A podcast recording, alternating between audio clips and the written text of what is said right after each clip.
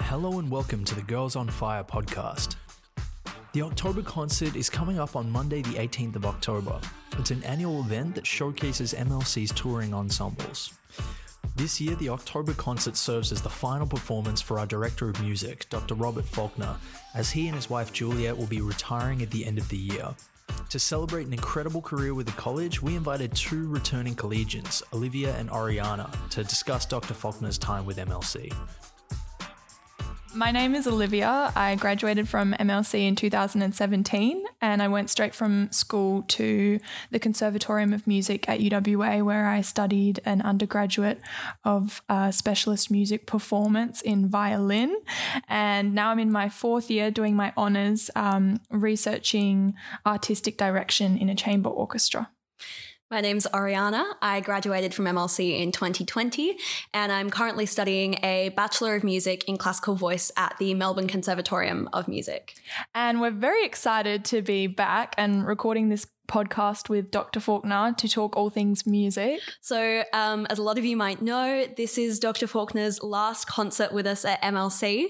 So, as a celebration of his time here and everything he's given to the school and to us, a whole lot of collegians are coming back and performing with the ensembles we played with at school as a celebration, which we're all very much looking forward to. Very excited.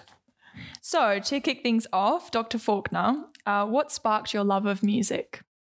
Um, that's a really difficult question, actually. I I didn't have the kind of opportunities that the girls at MLC have and many people have. I, I was actually adopted and, and so I didn't do any formal musical training until I was about nine.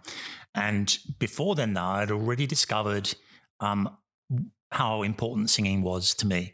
And I, I, really loved that. I remember getting up and singing at a, a MLC's Got Talent kind of thing. Um, most people were using karaoke, but I got up and had, um, I'd got one of the school teachers to play the guitar for me so I could have a real accompanist.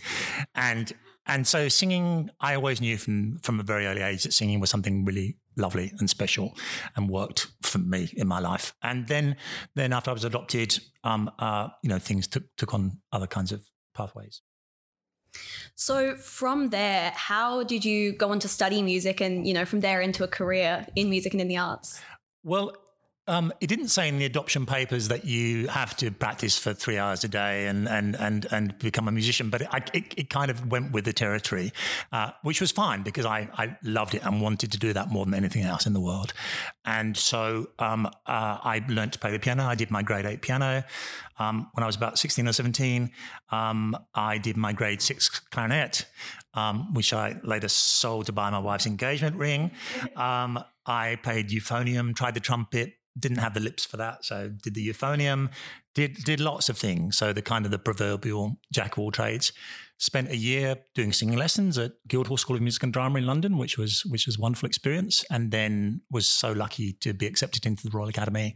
Um, yeah, and and uh, with with them in the most extraordinary environment, you know that the, one can imagine, uh, and that was inspirational and, and set me on a pathway to do music. Not that I ever thought I would teach, but um, but it, it was just such an inspirational place.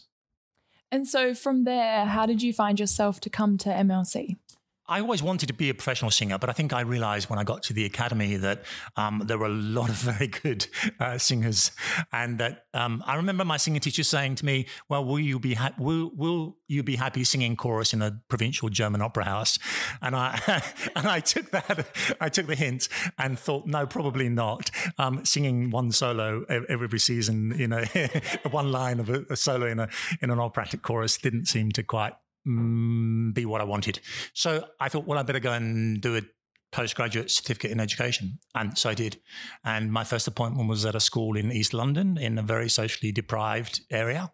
An extraordinary experience, um, really humbling and inspiring, and taught me so much about education.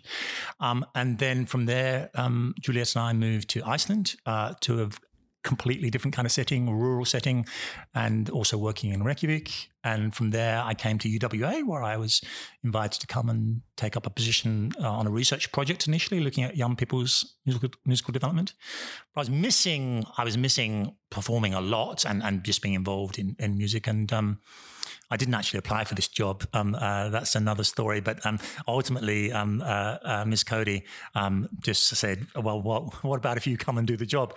And as soon as she said it, I thought, "Yep." That uh, I was so lucky. My daughter came here before me, we, um, and and so I knew the school well, and my wife Juliet had been teaching here, so I knew what I was letting myself in for, and um, it's been a joy. So, with all of that, with all of the places you've worked, you've been, you know, your PhD, all of the above, what have been the most challenging and then the most rewarding parts of your career?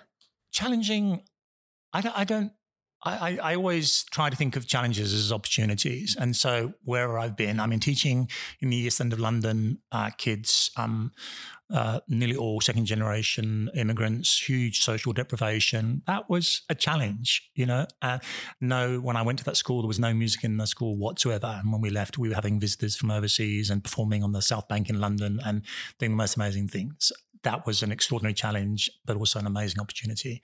Going to live in a country where you don't actually speak the language in Iceland and having to, how do you manage? You know, how do you, what, what, what is it so special about music that you can make that work and learn the other language, the secondary language, the verbal language as you go, because you've got this other language called music that is so powerful coming here and, and doing a, a, completely different kind of career in research um, initially um, was was also challenging and different, and and and I loved that. I'm I'm very proud of what I did with a team of researchers, um, and and coming here to MLC, uh, following a great tradition, and and how do you build on on, on that tradition and add your own things and, and hopefully take it to even greater heights. So challenges, opportunities. I, I, I mean, I've been lucky. You know, I've, I've had amazing opportunities. I haven't applied for a job since the first job I ever applied for at the age of 22, and, that, and that's the dream. You know, that's that's that's uh, seamlessly and, and floating through life. It kind of just happens. You know, uh, uh, I've been lucky, and and there's great opportunities.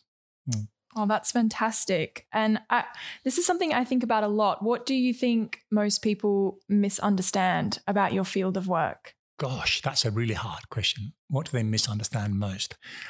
I think that um, how do you how do you reconcile meeting the needs of every single student with the needs of all those individual students. I mean, you, you know, you would know that you, you're, you're aspiring professional musicians, and you know, I hope we've cared greatly for your development. But, but there's another 1,100 uh, students out here, you know, and and and and com- and reminding people and convincing people that music does matter to all those people, not just to amazingly um, skillful people like you, you know, but that we're all musical, and and actually convincing people that we are all musical, just like we can all, you know, kick a footy or something. And so our program in the early years learning center, you know, and, and the support that's got and, and convincing convincing parents that this is something that really matters for for the for everybody's holistic development and to live a good to live a good life, you know, mm, mm. and and and that it's not just for some little special people that we call musical. And I think Australia's got a bit to learn about that. You know, we, we yeah, we yeah. definitely have a way to go. That we are that we are all musical. It's part of the package. It's mm. just the human condition.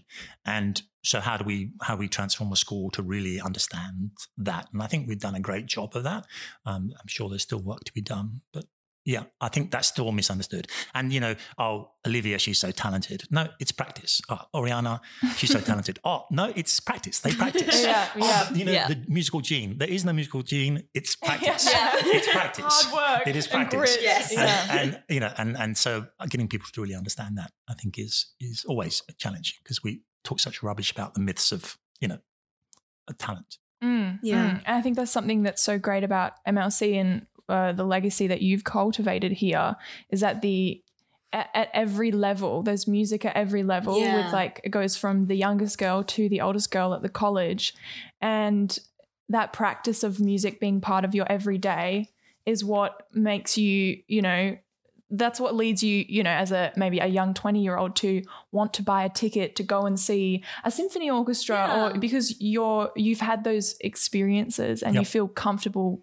entering that environment. Yeah. Yeah. When music is so it's so ingrained in the fabric of the college. Um, and I think I've done a very good job at making it very accessible and just a very mm. overwhelmingly positive experience for all of the girls here, whether they're, you know, studying ATAR music in an ensemble or, you know, they're more partial to the sports department. Everyone is aware of the musical life in the college and I think very appreciative of it. I'm humbled to think so. And and you know that you know that's that's that's what we've tried to do. And and um uh, and it's a joy to be able to do it as well as we have. In that vein if there is one thing that every student who goes through mlc goes through the music department comes away with thinking or remembering or holding on to what would you want that to be?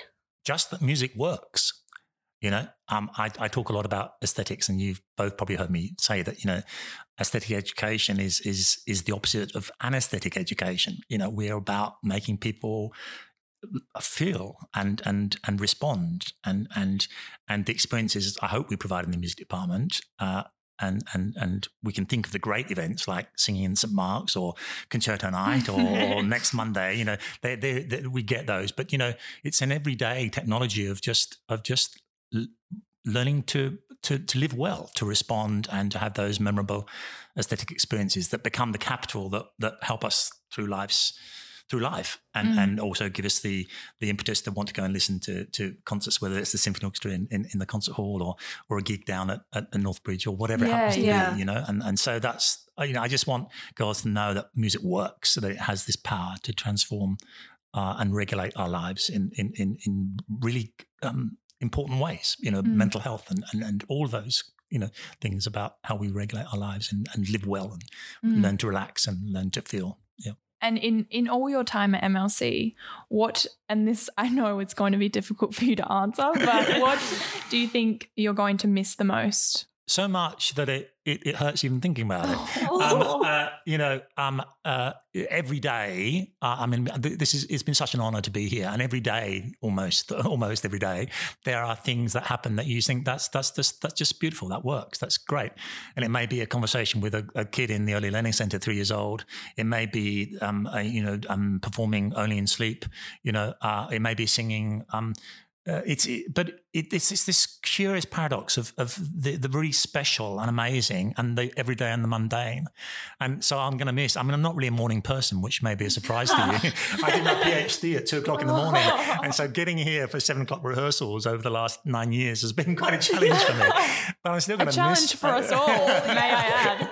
yeah. Um, but I'm going to miss it so much, you know, coming, starting the day, uh, singing uh, together or, or, or, or, with the symphony orchestra, you know, at seven o'clock in the morning. Once you get past, once you get over the first five minutes, yeah. uh, you know, and playing Mozart symphonies, uh, whatever. I mean, for goodness sake, how many schools in the world could you go in and conduct, you know, Mozart, G minor symphony, Tchaikovsky pas de deux, mm. perform, you know, commission pieces from Ross Edwards or, or Eric Ešenvalds and, and do that every day. I mean, it's uh, so there's so much I'm going to miss that I'd sooner not think about it too much because yeah. I, I, might, I, might, have second thoughts yeah. and, and, and we're kind of committed. Um, uh, yeah. So, so In that vein, Liv, do you have like a favorite memory from MLC music? Yeah, I think again, it's difficult to narrow it down, but one of my favorite memories is when Dr. Faulkner, you gave me the opportunity to direct the Magic Flute Overture. Oh, yes. Which I played and di- I played and directed at the same time, mm. um, which was a big challenge, not only because I'd never done that before, but also because I was negotiating wind instruments, which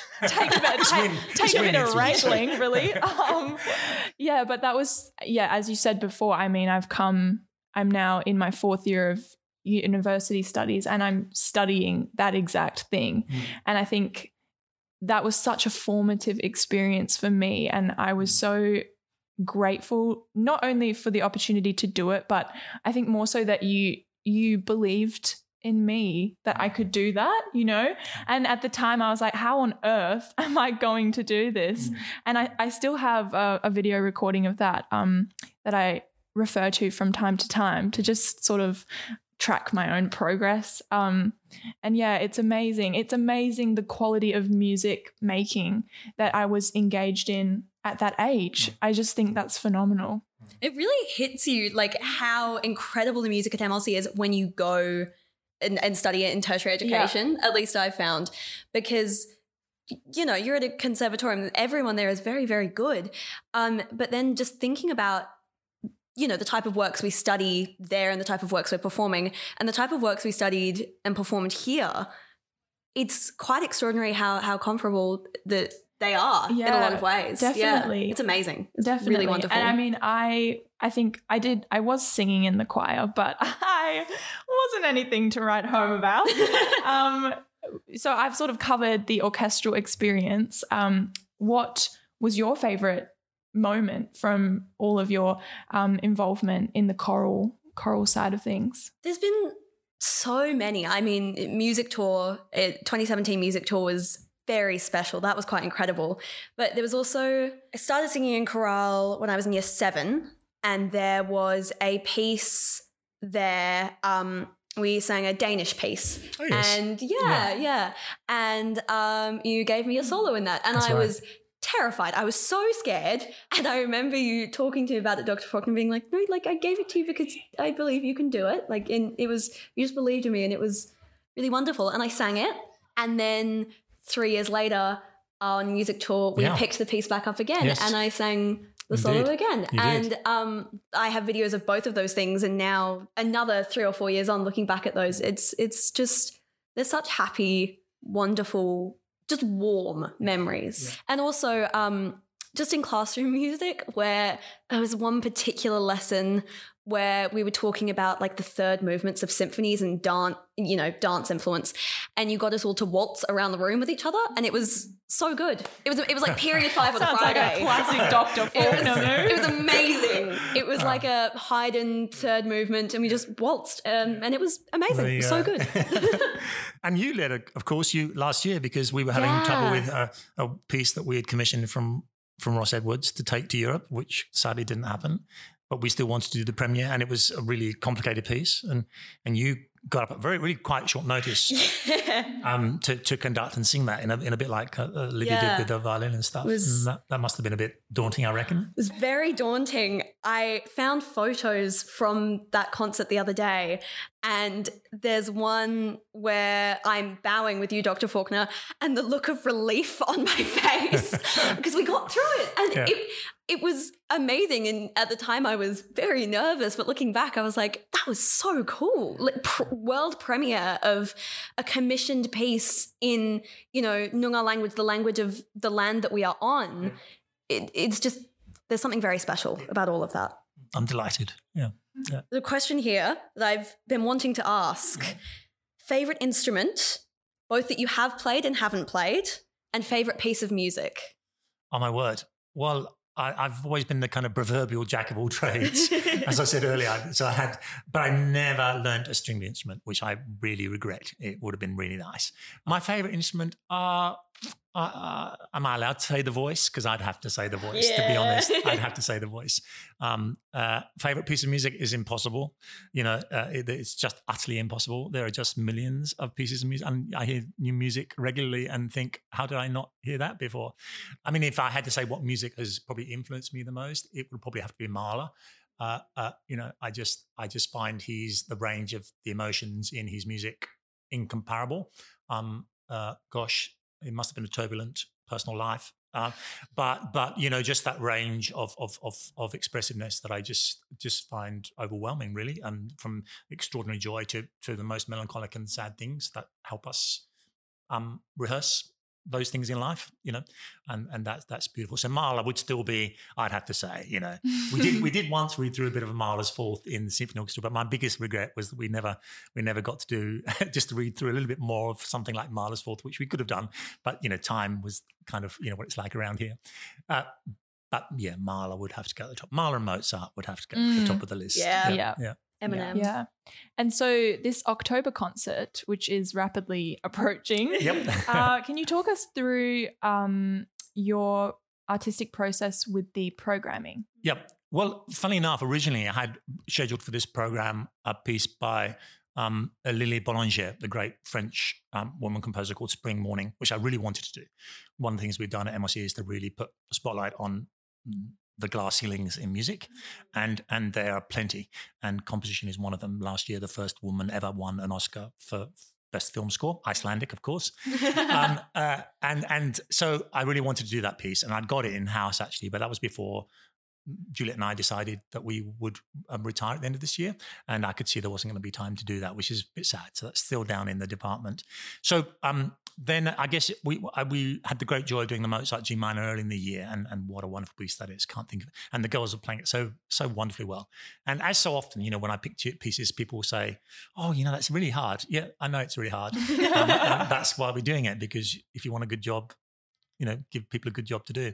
And and so um, um, uh, it's a joy. It's always an honor conducting Mozart and with young people. So the Mozart was a absolute. And then I thought, well, if we're going to get collegians back, what what pieces would be fun? And Left Edge is a piece by Iain Grandage, which is really West Australian, mm. um, very cinematographic, and um, we took it. I don't know if we did the European premiere, but we may have done. I'm not sure. We took it to Europe five uh, years ago. Um, the piece is quite a bit older than that. Um, and I and you know, getting some of the girls back means we got four horns and other. So I thought it would be lovely to a big orchestral piece uh, with lots of percussion, lots of brass, lots of strings, and so that's going to be really exciting. And I was excited because uh, I thought it would be nice for um, Mrs. Faulkner to to play in that too. And, and of course, Mrs. Faulkner's been at MLC longer than I have. She's been in 15 years, so it's been very much a partnership.